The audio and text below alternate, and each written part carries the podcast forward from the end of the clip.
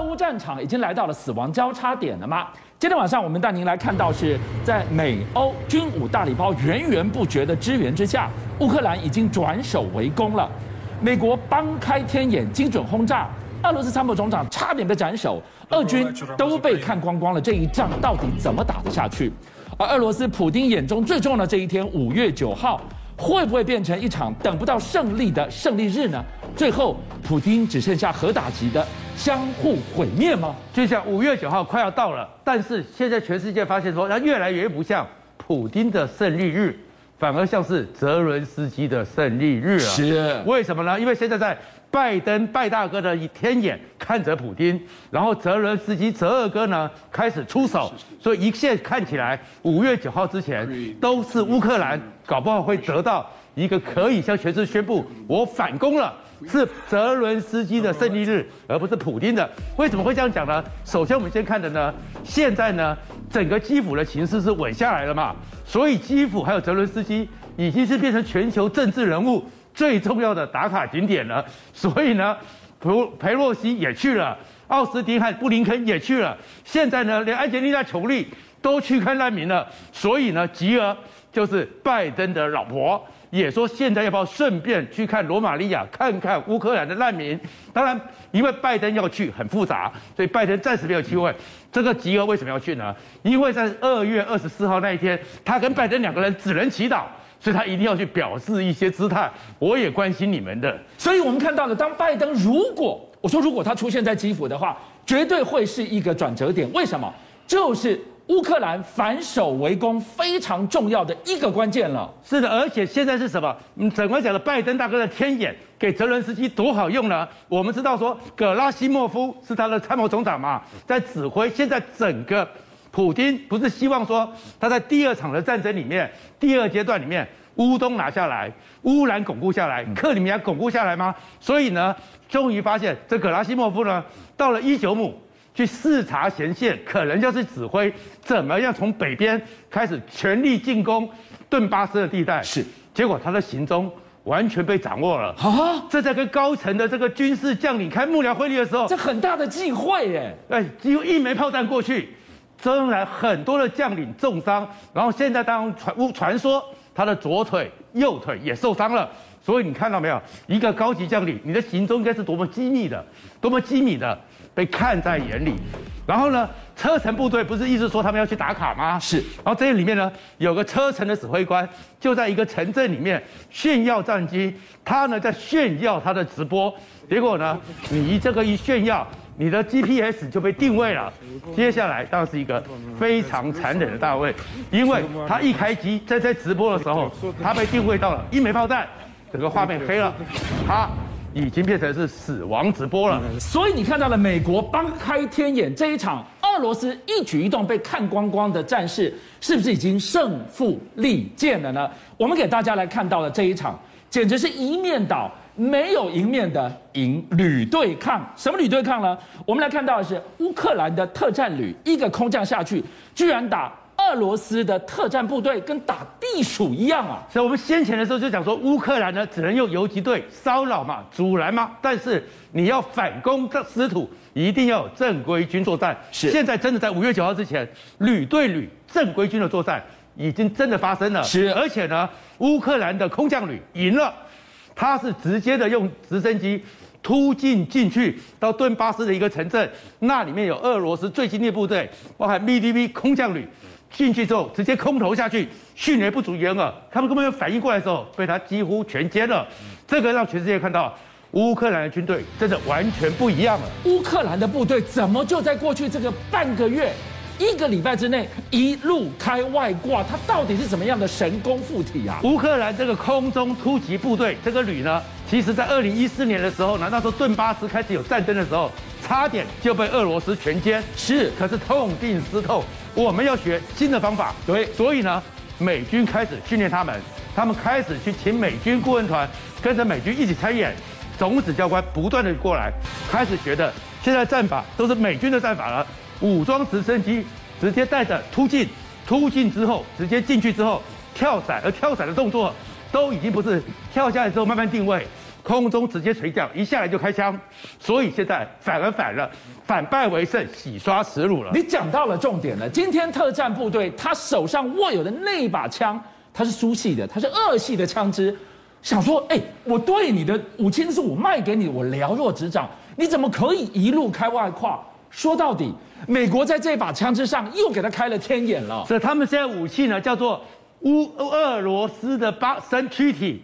美国的灵魂，因为什么？这些枪支你让他们会操作、会去操演，还是需要他们熟悉的鳄龟嘛？对。可是这样的全世纪，这样的瞄准具，美国帮你调整一下，所以我眼睛变好了，眼睛变好之后，我拿起来一开枪，所以他们现在精准打击、精准刺杀、精准的反击，火力都变得完全的集中起来了。看远看近都清楚，我可以知道你移动的路径，我用上帝的眼睛在看着你。看完之后，我可以近距离的用狙击镜般的锁定你，打掉你。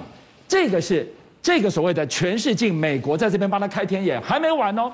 居然美国送进去了这个北极星的越野车反坦克杀器啊！美国不但给他们的那个天眼，而且美国和英国还给他们的飞毛腿，就是这个像英国给他的北极星越野车，对不对？然后呢，美军的 M 幺幺三甲车，这些车子的速度呢够快。够灵活，够轻巧，而且基本上操作非常容易。你通常会开汽车的人，你大概两三天就会操作它了。而这用途是什么呢？它们上面可以很好装载反坦克的飞弹、防空飞弹、各种侦察器具。所以呢，现在这些武器呢，就算你乌克兰那边还有地方是零零的，它都比那个重型坦克快速、灵活、反应迅速。要做什么用？坦克大决战，因为这整个。你那个整个俄罗斯大量的坦克要出来嘛？是。那我也用大量坦克一对一打，那不是很吃亏吗？速度慢就被你打掉了嘛。可是我这速度如果比你快上几十公里，钻来钻去，然后上面有飞弹，有标枪飞弹打出去，你不就被击垮了吗？所以你说今天我如果守方俄罗斯这边，我不惜去炸我的大坝，我水漫整个战场，我困住了你的俄罗斯部队，但是。今天美军的装甲车，它可是两栖都能跑的，而且它不怕水，速度快，大概时速可以到八十公里以上。是，回头我们就来看看了。五月九号只剩六天，这天什么意义？是普丁解放乌克兰、获得大胜利的日子。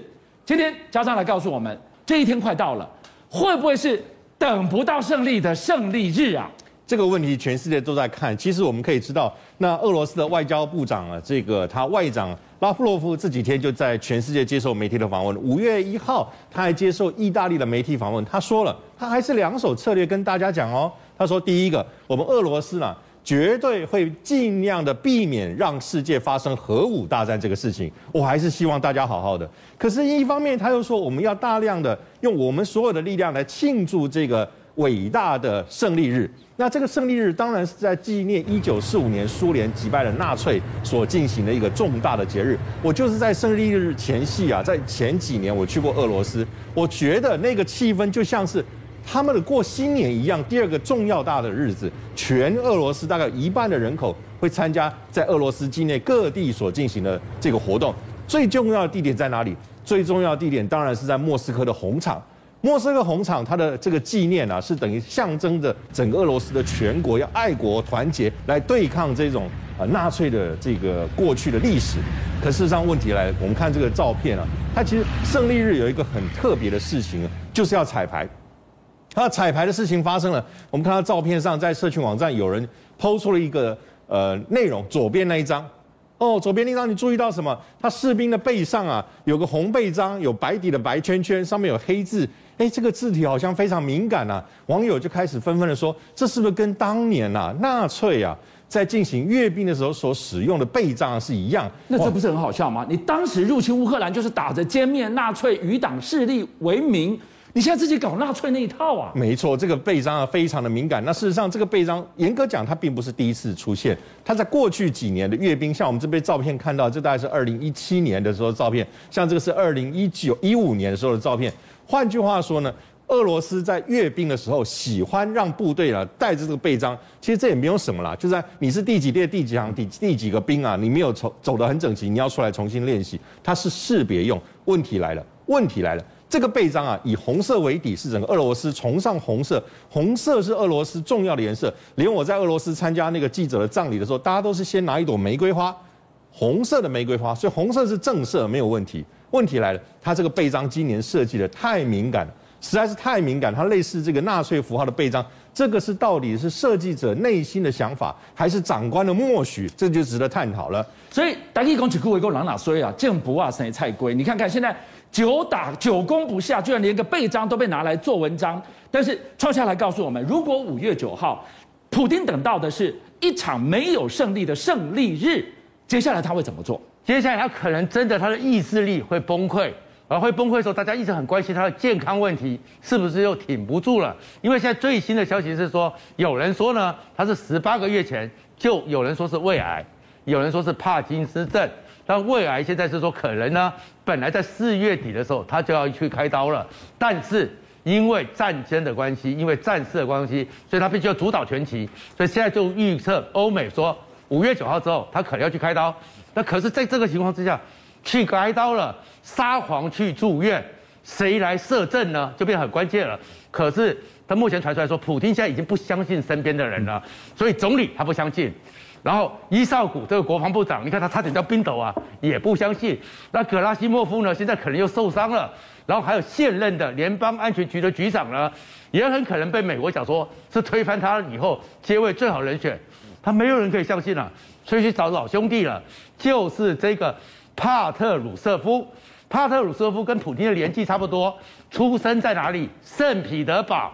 普丁一起长大的巴巴蒂巴蒂，根正苗红，根正苗红一起参加 KGB 是，然后所以呢，过去的时候，普丁接位之后，他就是当时的联邦安全局局长。现在普丁还是俄罗斯国家安全会议的主席，他就是秘书长。所以普丁只敢给他自己人，因为他真的很担心会出事。邀请您一起加入五七报新闻会员，跟俊相一起挖真。